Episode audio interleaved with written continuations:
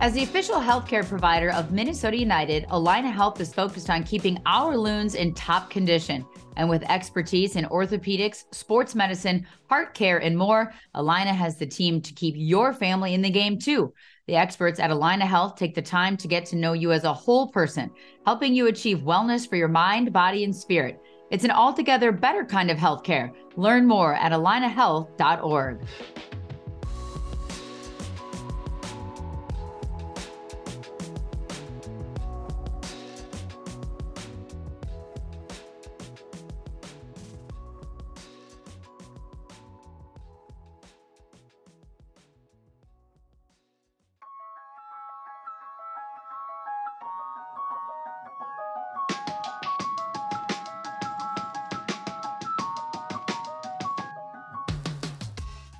everybody, welcome into another episode of Sound of the Loons presented by Allina Health. It's sort of a, a mid-season check-in, uh, Minnesota United outlook, recap, first half, uh, look ahead, all of the above, um, everything that's going on in the world of soccer. So first of all, I get to be joined by Manny Lagos, the legendary Minnesota soccer everything and uh, thanks, Manny, for taking the time. I know you were just out with the second team as we're just talking about like recapping what's been going on, uh, talking about Minnesota United, what's going on, and and now you're on the field with the second team. How's it, how's it going over there up at NSC?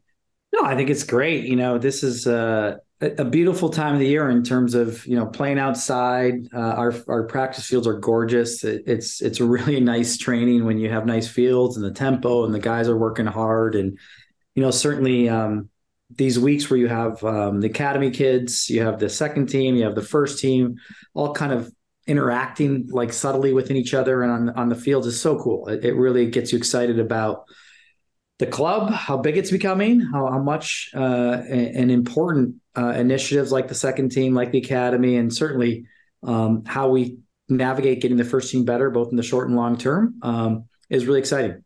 I gotta say, speaking of uh, you know, just the excitement around soccer in the state of Minnesota, I mean, the USA Cup is like just around the corner. It's gonna be a complete madhouse up there. It is. It is. It's another element that is, you know, uh, it's operationally sometimes it's it's a little bit challenging just because we've got this nice private area where the kids can't quite get to, but functionally we do kind of like the kids seeing a little bit of the elements of, of a professional environment and we think it's so important and so impactful um, for the kids, for the future of soccer in Minnesota to have that kind of connection with the tournament. Um, and then certainly, I, I, do think it's one of the bigger soccer festivals uh, in the country, and we have it right here in Minnesota, right here at Minnesota United's training facility. So I, I really love, I love the interaction. I love the tournament. Um, I have some nice history there. Um, you know, when I was a kid and and playing in it and loving it and loving soccer and playing all these different cultures. Uh, and then I actually got to have some nice moments as a father, uh, you know, uh, winning it as a kid and then watching my son win it and watching the interaction he had both with the, the competitiveness of all the countries around the world.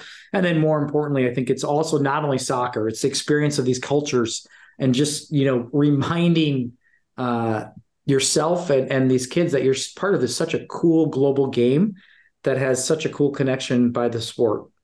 Yeah, I know. I was just was talking to my daughter the other day with the, you know, the trading of the pins and you're walking around with the, you know, it's a USA Cup towel. But yeah, I mean, the opening ceremonies, which now are at NSC, but, uh, you know, other times they were elsewhere. But I just think back to, yeah, same thing. There's still like this progression, but it is, it's a huge part of what is going on up there. And as you talk about the academies and the, in the youth teams and the twos and the first team and watching all the kids that are sometimes up in the stands in the side the stadium field, you know, trying to get a glimpse of what the first team is doing. But it's that whole concept of like, if you see it, you can be it. And they kind of see where they may want to get to one day. So having it up there in that space, although operationally it can be challenging. It's part of that, like just Minnesota soccer history. And it's really fun to see like the whole energy around it. Um, and I think the Minnesota United guys, I think they appreciate it too, because if they've never experienced being up there during that time period, I think it's like next level when they get to kind of see the excitement and the young, the young soccer players in that area.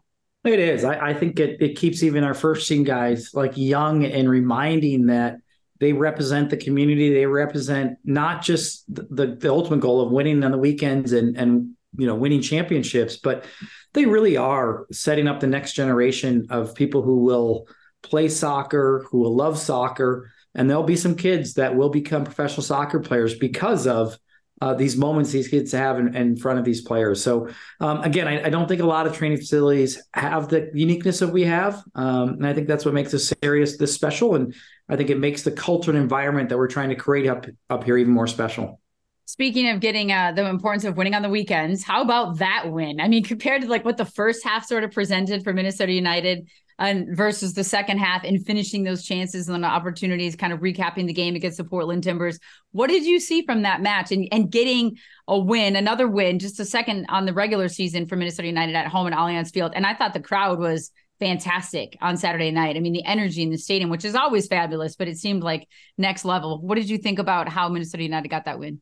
Yeah, I, I love the the stadium. It was rocking. I thought the fans were massively into the game in, in the appropriate way in terms of, you know, the, the game presented a lot of adversity. And the reality is we haven't had that strong performance at home yet this year. We haven't had a definitive win at home where, you know, we really said we're going to take control and win this game. And, and we've had some tough late goals against us uh, for ties and losses. And we've had some moments where we walk off the field, we know we should have won, we just didn't finish our chances. And I, and I felt like Saturday – you know, we, we didn't actually start that strong early on. I thought we had a couple sloppy turnovers. We couldn't get the rhythm of the game. But defensively, we still really didn't give them any good chances. And we kept our shape for most of the, the half. And I thought the end of the half was outstanding. You know, I think we really kind of weathered maybe some of some sloppiness that we we don't usually have at home to really set up a, a 2-0 halftime score. And I, I think um, this sport doesn't create easy moments. And I think we wanted an easy night, maybe a three or four zero win but you know, Portland got a goal against us against the run of play. I thought it was we were playing some of our best soccer when they scored, um, and they go to two one. And I think that's when the the specialness of the stadium really kicked in, where the fans realized we have to make sure um, we support these guys because they've gone through a lot of adversity at home where we haven't quite gotten the results. And it just kind of combined. The players finished the game outstanding. Two great goals, could have been two or three more. Uh, really didn't give Portland a sniff after their goal and really kind of I, I, thought came into the game in a great way where we we finished so strong and uh, to have a nice solid four one win like that um, at this time of the year when we have a lot of home games in hand where we really believe we we can push ourselves now to get more points at home uh, is very exciting. Well, and the young guys, I mean, Devin Padelford steps on the pitch once again in, in the left back role. And then also Emmanuel Iwe, who you just signed to a first team contract, should have probably had a goal with a, a, great run in behind and a nice ball right up the middle. I think it was from Sang Bin. What does that say too? Again, as we talk about the youngsters coming through, making an impact, you know, signing for the first team, whatever it might be, um, that, you know, Iwe could have had a goal, but also making an impact on the game. Yeah, I mean, some great stories throughout the game. Obviously, within the first team, Ray and Bongi playing so well and so impactful in terms of their goals and assists and creating goals. Um, and certainly the defense, again, showing some real resiliency after going down 2 1, especially. But that's a fun storyline when you have two players coming in at key parts of the game uh, to make an impact in both our local youth products, one hailing from Woodbury with the St. Croix Academy and the other from St. Louis Park, um, who was found through a trial, uh, is awesome. I mean, it, it's another part of the, the stadium connection that uh, I think was so special. And I think a lot of the fans that really follow the team really were boosted to see, you know, some local products on the field that night contributing. What do you see from Reynoso? And and we've talked about it along different steps of the way. When he wasn't here, when he rejoined, working his way back into the first team, mm-hmm. coming off the bench as a sub, coming as a starter, scoring goals. You know, now we're seeing, you know, we all know what he's capable of on, on the pitch. But do you think he's back into where his full form and his full fitness and and exactly where we're used to seeing him be? I mean, we saw what he did against Portland, but in general, and you're out at training most days. Do you think he's right back where he where he left off last season? Well, I think he's getting there. I think certainly the the trajectory of, of being out so long and being 100% sharp, 100% fit, fit mentally, physically, um, and probably wanting to make an impact consistently for 90 minutes isn't like at the very top level. But there's no doubt, um, you know, his his ability to start where he, he trained and got fit, and then had some small minutes, and then played more significant minutes, and now is you know, kind of starting and, and hopefully on that trajectory for really significantly impacting 90 minutes is exciting because when he's sharp and he's on his game, uh, he's such a difference maker, obviously, in terms of you know the space he creates, how he opens up, how he he builds in. But even more importantly for me was there were some times in the first half we were chunky and, and he chose to really push defensively, push and close down the goalie and get our shape up, get our lineup, making sure that even though we weren't quite moving the ball the way we wanted to, we were sharp in terms of our our, our back four getting up and, and making sure the battles that we won or lost were in the middle of the field. Uh, and then when the space opened up, he was outstanding. He really, really created a lot of of opportunities for guys. So for me, um, I still think he's on the path. I still think there's much better to come but it, it, was really encouraging to see him play so effectively the last couple games, uh, not only in terms of goals and assists, but like I said, all the other little things in the field. Well, and then when you look at his combination play and sort of trying to find his groove with Sangbin, and Adrian had mentioned that too. Like it's going to take some time, you know, sometimes to get that chemistry to and understand just the fluidity of the play. And now you've got another new signing coming in, in Teemu Pukki, who hasn't, you know, he's he's still working on some of the paperwork and and maybe back in town, maybe available this weekend. But what do you see from him? How is he going to fit into the fold? What is a signing like Teemu Pukki kind of signal to not just Minnesota United fans and the fan base, but even to the league when you commit to a player of that kind of quality and that kind of pedigree, um, not just with the Finnish national team, but over in in Europe as well?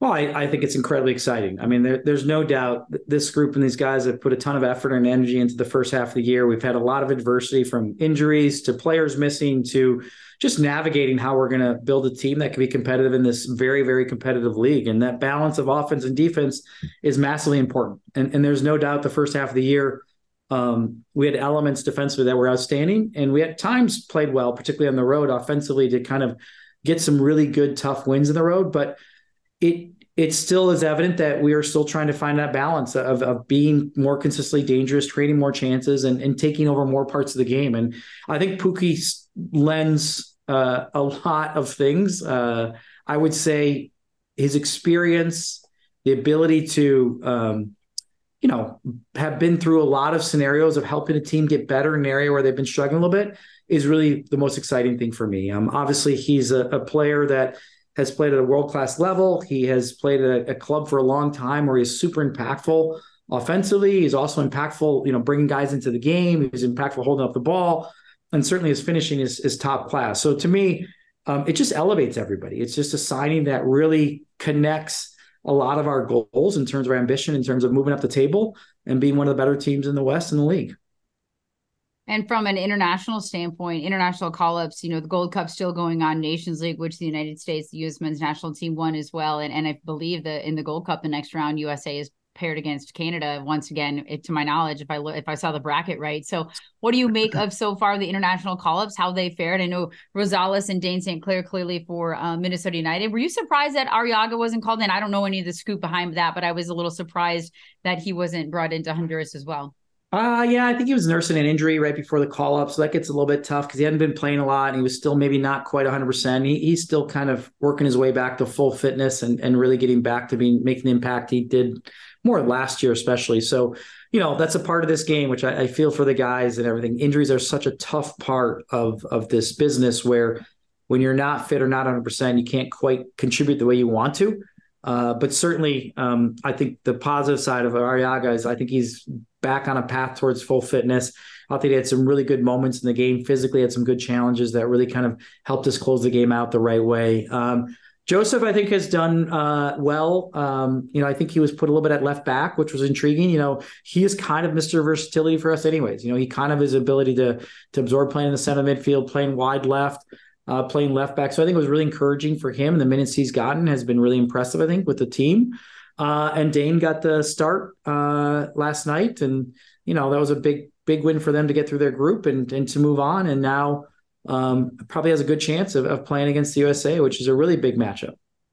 Yeah, when you think of uh, you know, and you look around this league and the difference in the Gold Cup roster mm-hmm. compared to the Nations League roster and the changeover a little bit from some of the European players to some of the more MLS based players just based on the calendar and and who was brought in and whatnot. What do you make of the current, you know, sort of uh, form of the U.S. men's national team and players like the some of the MLS players who do get this opportunity to shine, and they and some of them were on the gold uh, the Concacaf Nations League roster as well. But what do you make of that when you see them perform the way they're performing? Jesus Ferreira, I know had a couple goals the other night. Vazquez, you know, Zimmerman's always in there, whether it's on whatever roster. But what do you make of the the men's national team form? And then we we remiss we didn't mention that they're coming here in September once again um, at Allianz Field, which is always fantastic because man, I think they've got a pretty warm welcome every time they come here. Yeah, I'll I'll start, and all all of this now is putting me on my U.S. soccer fandom hat, uh, which I love because I think it's been an amazing month for the national team. I think, you know, you go through spells when you're you're not doing so well, or you, you you're going through a cycle after the World Cup where you're not sure where the team's going in the direction.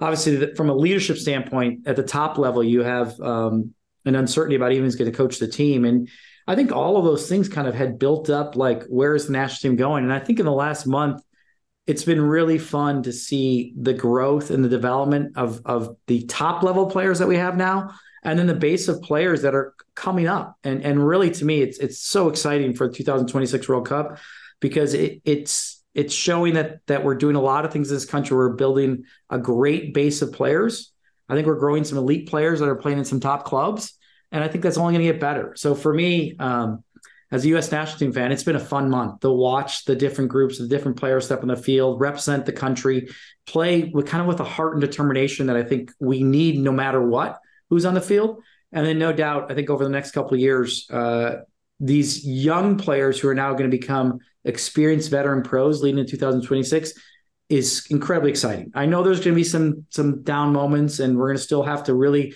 push that group and and and to be ready for 2026. So I'm not saying oh this is gonna be so easy, but um, I was I'm really encouraged by by the Nation League's run, and then obviously the current like run of energy and effort and quality that the current group is showing against the uh, the Gold Cup is really fun. And I think just to bring it home for us, uh, announcing September is significant because I think um, you know the national team and the men's and women's side is undefeated. I think they've come to really love Allianz Field. I think they've come to love our community. I think they really uh, appreciate and embrace that we are all about doing whatever we can to help them competitively have a great environment, competitively train well up to the games, and and frankly win. So uh, I'm incredibly honored that the national team, you know, is looking to come here again as as part of their trajectory to grow and get better. Um, and I'm really excited to to have the game because I, I, think it's it's another example of how special Allianz Field is, and it's another example of of of what our stadium can be in the future for the the U.S. men's and women's national team. Yeah, I think um, when when you say that because there's so many opportunities for different places that that both national teams can go to, whether it's for friendlies, for games, for qualifiers, for matches, for training, and the fact that they continue to choose Minnesota and they continue to choose Allianz Field, I think says so much about what you guys have done up there at Blaine um, at NSC with the training facility and, and their ability to train there, but also um, at Allianz Field and just the the support and the fan base and the energy and the vibe that they get from the entire city when they show up here and the second they step off the plane or the bus. So I think that says a lot, and I'm sure everybody's already looking at how they can get in on those tickets because those are going to go fast. you know, whether it was February 2nd and it was negative 20, or whether it's a beautiful fall night in September, which I'm sure it will be, um, they're going to go they're going to go pretty fast. So I'm sure everybody's excited about it. Um, yeah. Go ahead. And then I was going to say, last but not least, you know, I don't even know if I've gotten to ask you this yet. And I know technically he hasn't signed a contract yet, officially, officially. But what does it mean now for a player like Lionel Messi to come to this league, to come to this league at this moment in time and choose MLS over other options? And then what would you most compare it to? When we could talk about everybody references Beckham because, of course, that was MLS. But even going back to Pele, like, you know, in NASL, like what what does that mean for this league at this moment to have a player like that, and how do you see that sort of transpiring into the league as a whole? I mean, it, it's always hard to predict the future, but certainly um, as a kid growing up and watching those stars, I got to watch Pele live, Franz Beckenbauer, Johan Cruyff. Um, you know, actually, I got to bring up my my favorite was Ace Ntsoelengoe, and it, I love the synergy of Bongi having such a great year in this South African connection. We chatted the other day about uh, Ace, rest in peace. Uh, it was really sad his passing away, but Bongi knew of him. He, he's he's a cult hero there, and there's still elements of, of Ace in this community uh, from his contribution to the Minnesota Kicks back in the '70s. And I just think the it's it's an example of how exciting and where this league is going uh, because of it, it, the infrastructure of stadiums, operationally how the leagues are running the quality of the product is getting better and better. So to me, um, the timing is so appropriate to have such a superstar like Messi because I think the league is ready to um, accentuate what we're doing on, on, even more of a national and, and global scale. And um, I think Messi recognizes that the there's so many little elements of where this league is going and what it's doing that I think he wants to be a part of that. I think he wants to be a part of of something like this, which is you can't quite describe it, but it really is a special time and place and, and moment in soccer in this country. And there's no doubt the the time and special place and what Major League Soccer is now versus what it came from. But we're also at a point where we know we're not where we want to be. We want to go and be one of the best leagues in the world, which is the kind of ambition. And, and to have somebody like Messi choose this league tells you on the, you're on the right path. And and the league is going somewhere incredibly special. And I think to that point, I mean, I think that's just like the perfect way to put a bow on it because we don't know where it can still go. Because I don't know if you would have asked anybody, you know, in 1996 or whenever, like where you thought this league would be today in 2023, if we thought it would be where it was today. It had the path wasn't linear and there were ups and downs, but it's always been progressing in some way, shape, or form, right? And then even you look at last night, the El Trafico, 82,000 people or whatever it was at the Rose Bowl. So, and that's that's just like I I just it's crazy. And you and I have said this before, and we've had this discussion, both being from the Twin Cities and being from Minnesota, that even still to this day, when you sit in Allianz Field, it's hard to re- imagine that you're in St. Paul, Minnesota, in the Midway, knowing that the the incredible history that Minnesota soccer has and where it's come from and where it's going. And it's all part of MLS and, and where it continues to grow. And now Messi is truly going to be a part of that. And he's currently you know, maybe some would argue, but maybe the greatest player in, in, the world right now at this time. And, and he's choosing this this league and it'll just continue to help it grow and, and attract more attention to it. Yeah, I really like how you uh, brought up the game last night, 82,000 for a, a, a, league game between, you know, two rivals. Uh, gives me chills. It's unbelievable. I've played in the Rose Bowl many times, and it, it is just such an awesome stadium and such a, a great platform. I think for the world to see – uh, the league and, and to enjoy the competitiveness and the reality of, of, of rivalry within the, the league and the teams. And and then I really like that you brought up Saturday and Allianz Field because to me, um, you're exactly right. It is still and probably will be for my lifetime surreal that we Minnesota, Minnesota United, uh, Twin Cities, St. Paul, Allianz Field is a part of this journey, a part of all of this trajectory, and and a part of it not only like kind of on the fringe, but right in the thick of it. We have one of the best stadiums in the league. We have one of the best environments in the league. Um, and a lot of it has to do with how awesome our community is, how committed our owners are into integrating uh, soccer into this amazing global game and into MLS where it's going. So um, the stadium was rocking for a lot of reasons on Saturday. It does have to do with the play on the field, there's no doubt. But I think it's also our fans are so appreciative of the fact that 10 years ago, we could have never imagined being right in the thick of this awesome journey of growth of soccer in this country. Awesome. Well, thank you, Manny. I appreciate you taking the time. I know you're a, a busy man, and I appreciate you popping in here and kind of giving a recap. I know we just covered a lot. I feel like the, there's a, a, specific rundown that's kind of in an order of things, but sort of the the way my brain works isn't that way. So we kind of bounced around to to everything and hit it all between the men's national team. And I didn't actually actually though about the women's national team. I should. Oh, we got it. Like, you. what's? I mean, you know, we got a women's World Cup coming up here. Yes. It's a short amount of time, and I, I don't know. Do we see a three-peat and a three in a row here for the U.S. women?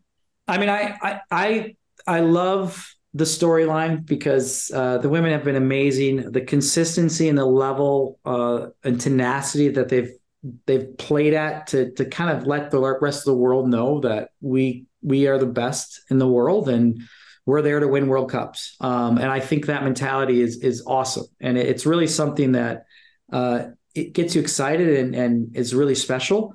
Uh, but what's really cool about the women's game too is that I just feel like there's this global growth now, a little bit like how MLS is versus the the global game, the men's side.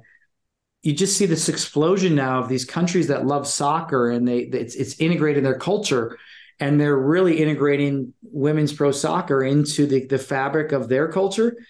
And it's exploding all over the world. So the the competitiveness on that side every world cup cycle now just gets bigger and bigger and tougher and tougher um, which gets you more excited you know I, I, don't think the women want anything less than the toughest competition possible to to win world cups and ultimately i think it's going to be a, a great world cup because i think there's even more countries now that are really competing at a top level and they're really growing their domestic leagues, which is only going to make it a better and better World Cup for everybody. So I'm excited. There's no doubt. I mean, you know, anytime you you in this sport and you watch your country uh, being represented is awesome. And and the women have done such a great job. And you know, this will be a huge challenge. It's not going to be easy. I, I, think the dynamics of of traveling all the way across halfway across the world, a different culture, a different environment, is never easy to kind of um, to win and compete.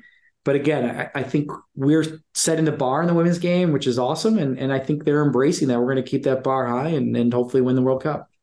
It's funny. I was watching, I was doing some prep work the other day and I was watching the, you know, Fox does these little features on different players and teams and they're previewing each group and and teams within it.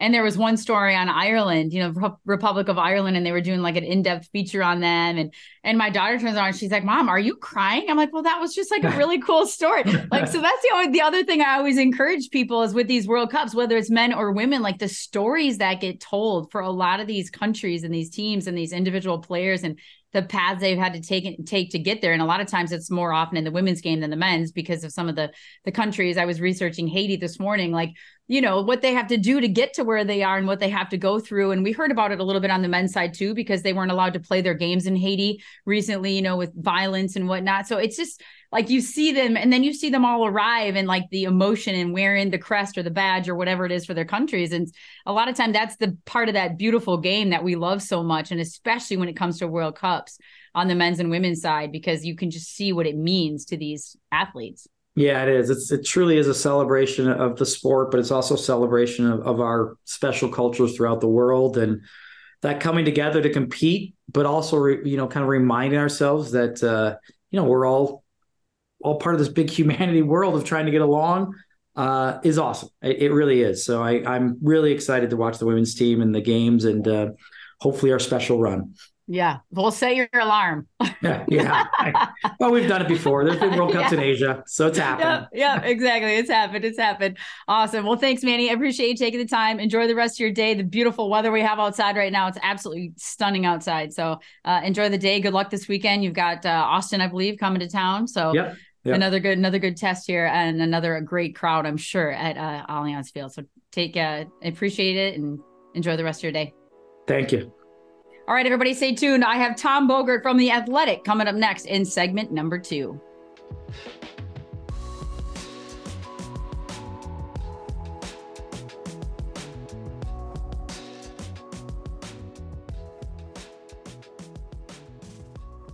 The newest chapter in the rivalry between MLS and Liga MX is coming to Minnesota this summer. The 2023 Leagues Cup arrives at Allianz Field July 23rd when the Loons take on Club Puebla in their first group stage match. Just three days later, a date with Chicago Fire will wrap up MNUFC's group play. For more details on this new competition or to secure your tickets before they're gone, visit MNUFC.com today.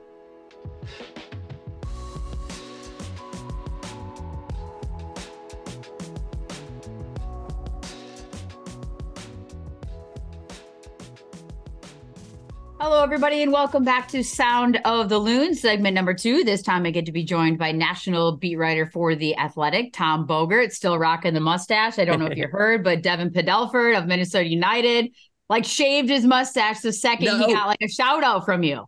Oh, I mean, brutal. how do you feel Did, about that, right? He gets was, his MLS debut in, in a regular season game and like off went the mustache. I said his girlfriend or his mom must have told me he needed to get rid of it or something that's usually how it goes in, in, my experience. My my mom more so than girlfriend in particular, who's uh because I think my, my when me and my girlfriend started dating, I had the mustache, so there was no there was no bait and switch. She knew what she was getting into.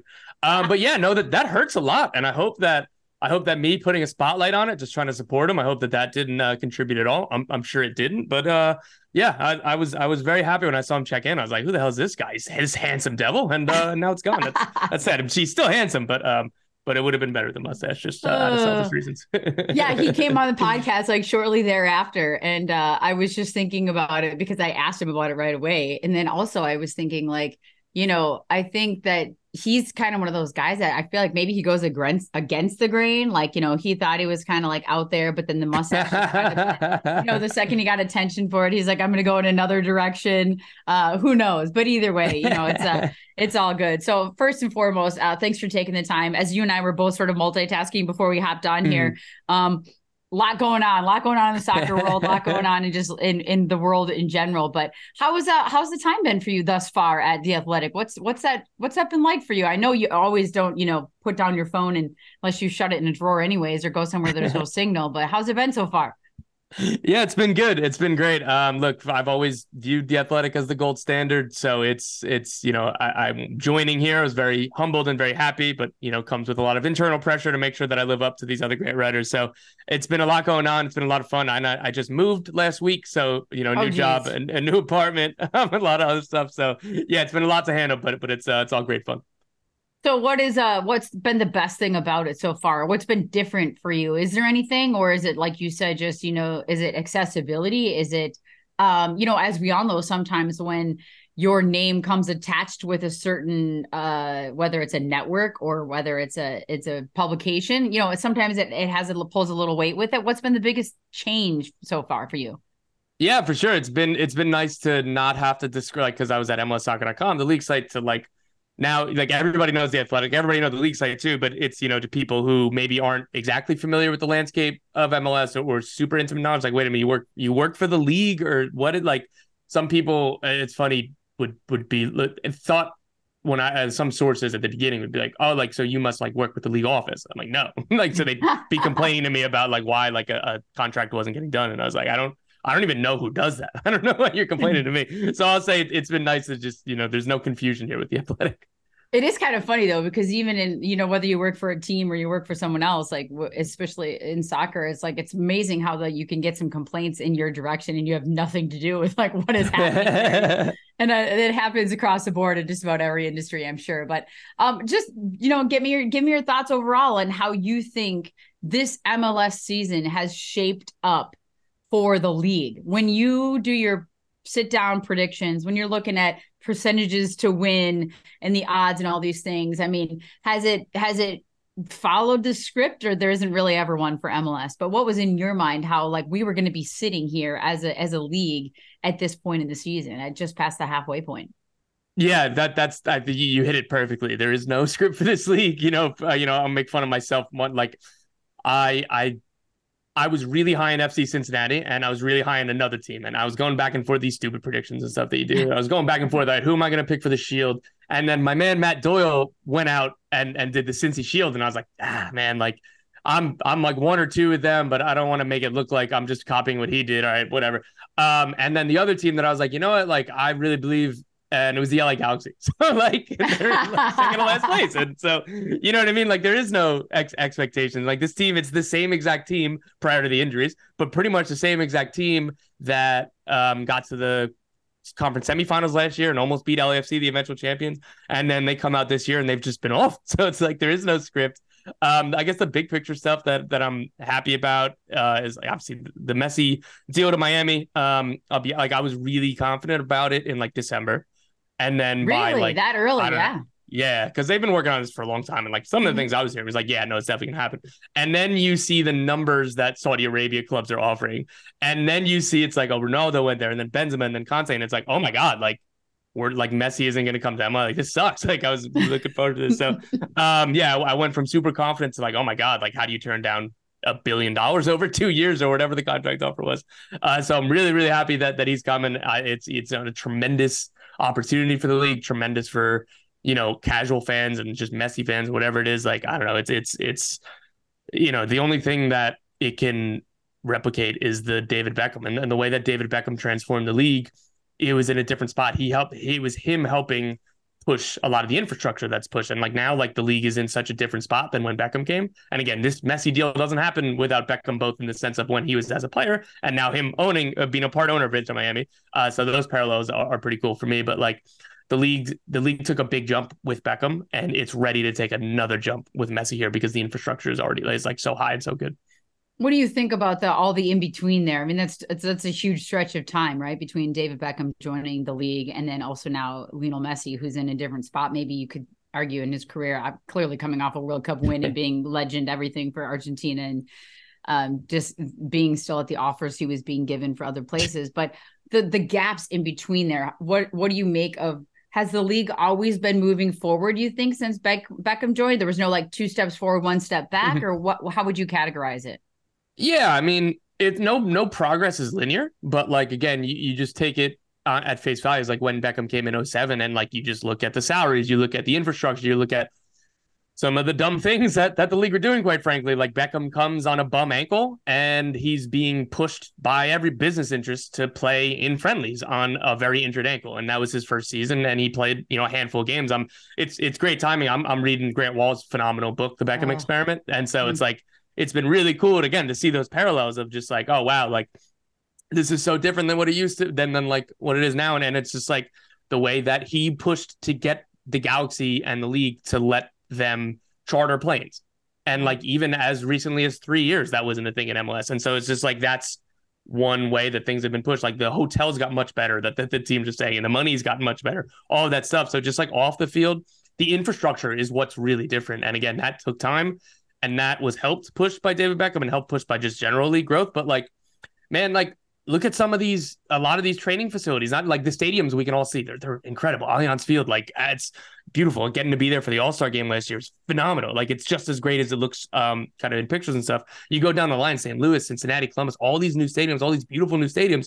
But the stuff that we like, a lot of people don't see the training facilities. I've like, again, players are obviously going to be optimistic and talk about it because you're not going to come out and be like, yeah, this new team I signed for, their training center sucks. I can't believe I did this. But like, to a man, everybody you talk to, they kind of go out effusive with their praise and be like, look, like it's not like this. Like I was even, I was uh, Sacha Kljestan. We were uh, on extra time together recently, and he was like, he's like, dude, like Anderlecht, like I was back there recently, and it's like it hasn't upgraded that much, like since it was like a good facility, obviously, but like it's like, dude, then like compared with the end of my career with the Galaxy, it's like not, almost night and day. It's just like crazy how how quickly the infrastructure has gotten better. And like you look Chicago, I think they're spending like 75 million on their training facility. Like New England's a state of the art. Cincy, like all these new ones. LAFC's is gorgeous. Like it's it's crazy. Like this isn't, you know, it's not like say like Liverpool, Manchester City, probably, but like it's better than a lot of like European clubs. And I don't think that people are like really understand that or maybe even ready to admit it.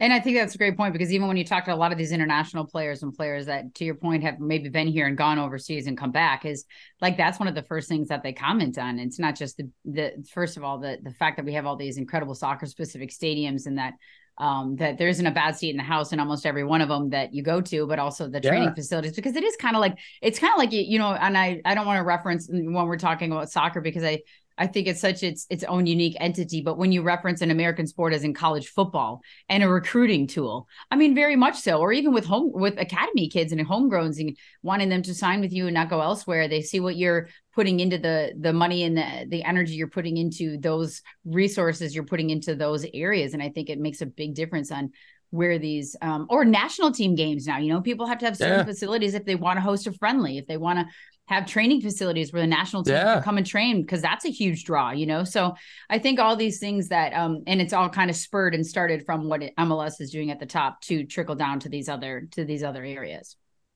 Yeah, no, and and like again that that's that's the driving force, and that's like I don't know, you, you can you can get a Beckham maybe, or you can get a Thierry Henry or, or whatever it is, like just the, the top end guys, like if the, the money, the the you know generational changing signings, like again, they're they're huge signings, all of that, but like that.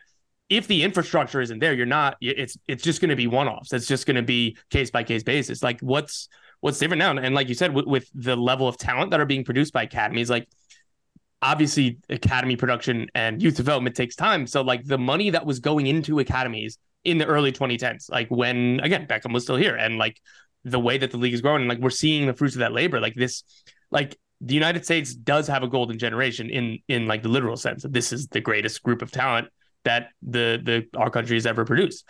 But it's not a golden generation in the sense that all right, when these players retire, like that stinks. That's it. It's over. Like the conveyor belt of talent that, that comes from this infrastructure. And in turn, the players who aren't making the national team who are in MLS are really, really are like much right. better than the talent that was being produced. Like the bottom of the roster is so much better. And that again, and then the money to to help with you know international or players coming from abroad like all these things work in conjunction with with each other to push the league forward and again now you're getting Messi and and you know like the Saudi Arabian league I, I you know I'm not an expert on this but like from what we're seeing it it's like Ronaldo was their Beckham signing. And like it, it's obviously a huge transformational signing for them and the money's wild but like they don't like they have to start with their infrastructure. And they have to start with where MLS was saying 2007 again this is I, I want to be careful that I, am not I'm not the be all end all in the Saudi Arabian league, but just looking from the outside is is that what it seems like to me? And, and the difference is for where MLS is right now is that we're 15 years like past where like we were at that point, and who knows what'll happen with, with Saudi Arabia, whether it'll be more like the Chinese Super League that never, you know, really had sustainable power, or it'll be more like MLS or maybe even surpass MLS. Who knows? But just like it's it's been really cool to kind of see the the baseline rather than kind of the top end for MLS right now. So last thing before we switch over to Minnesota United, just to kind of dive in a little bit more on on the Messi situation. Um, and that sounds funny when you say it that way but messy with an I on the end, not a Y. Um, but w- when you look at what he is going to do, was the coach signing in in Tata Martino as important as you know? Once you once you I, to my knowledge, Messi hasn't actually signed a contract yet. Right? but technically, we'll we'll speak in terms. We'll speak, we'll speak in terms of that. Was that signing almost as much as important for for Miami as it was when once you knew that you were going to solidify Messi and or Busquets and or these other you know players that are going to be coming in and joining Inter Miami because you got to get that one right, right to yeah, help it. Yeah. I mean, they're sitting not in a great spot right now.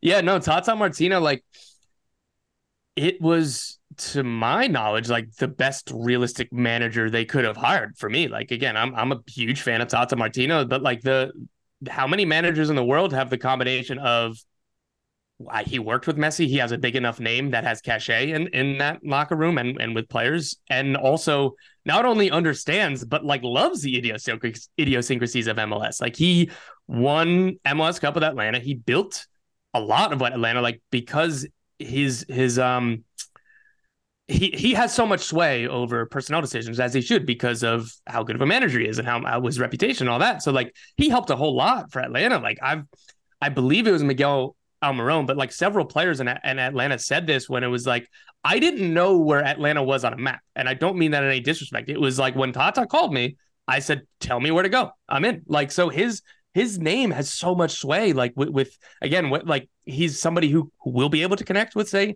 a Messi, a Busquets, and maybe Jordi Alba. But he's also gonna be like gonna you know unearth the Yamil Asad or the Tito Villalba and like insert all these kind of players from South America that that again are are so so crucial to this team being successful. Like the top end is good, and you'll be able to get players to play with Messi. But the the you know the Gregores, the Jean Motas, the whoever else that they're going to sign in that middle of the roster is going to be so so important. And Tata Martino is again for me the perfect manager.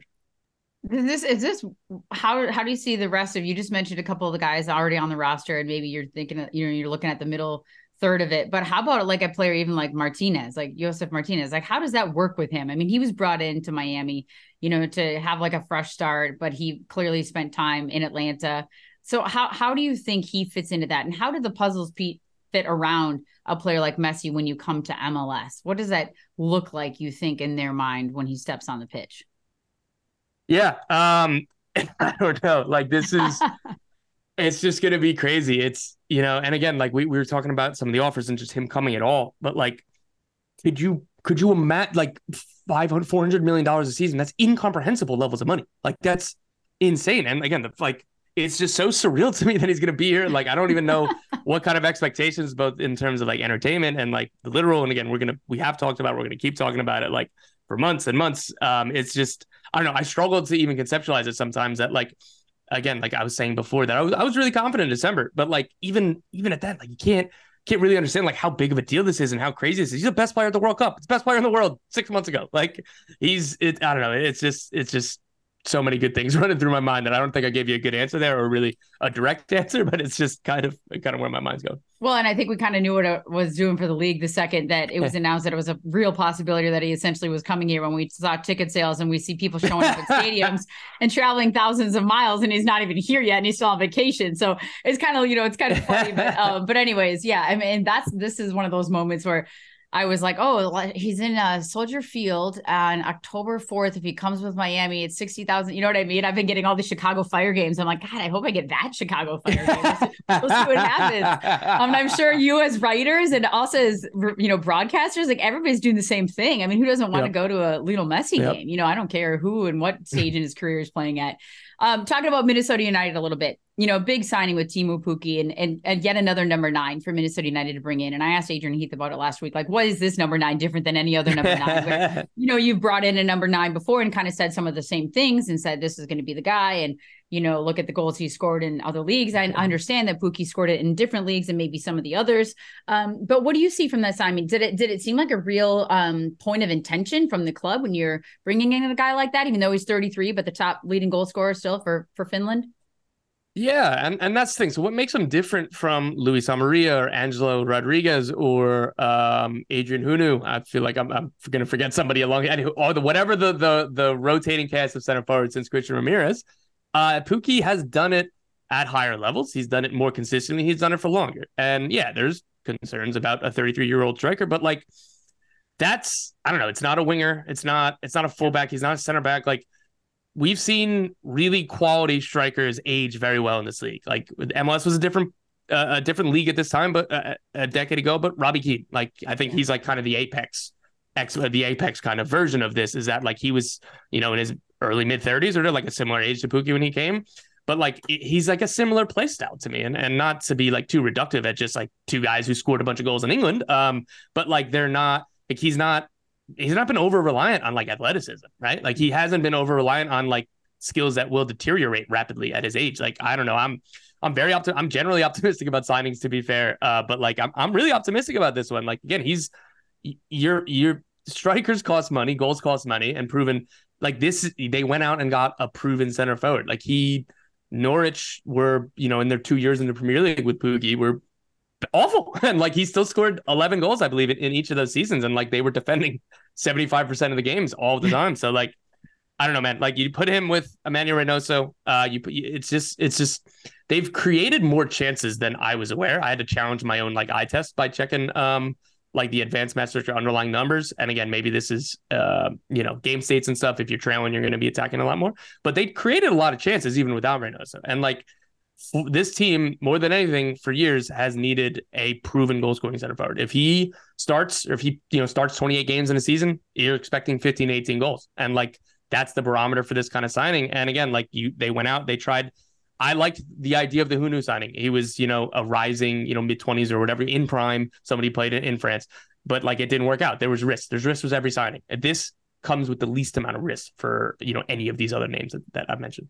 Yeah, and as um, and I think Adrian he said it as well. You know, he's in a position, Teemu Pukki, that is that is still wanting to continue on with the men's national team with Finland. He's still, yeah. you know, there he's got the, the, his career is still in front of him. He still wants to continue to grow and be a part of that. And of course, having Robin Lod here um, even though he's out injured, makes a difference, I think, and just communication and just letting him know like what this league is all about and um, what the team is about and all that kind of stuff. So at the end of the day, and the, I just want to talk real quick about the the Western Conference because we saw last night, LA, El Trafico, LA, LA and you know 80,000 people in the Rose Bowl and just another one of those milestones within this league and it's an LA Galaxy team that uh, to your point is is pretty terrible on the season and and has had some issues but you always know you're going to get a game um and then you know it's this tight and condensed schedule. I mean, Galaxy just played on Saturday, I believe it was against San Jose in their other yeah. El Clasico.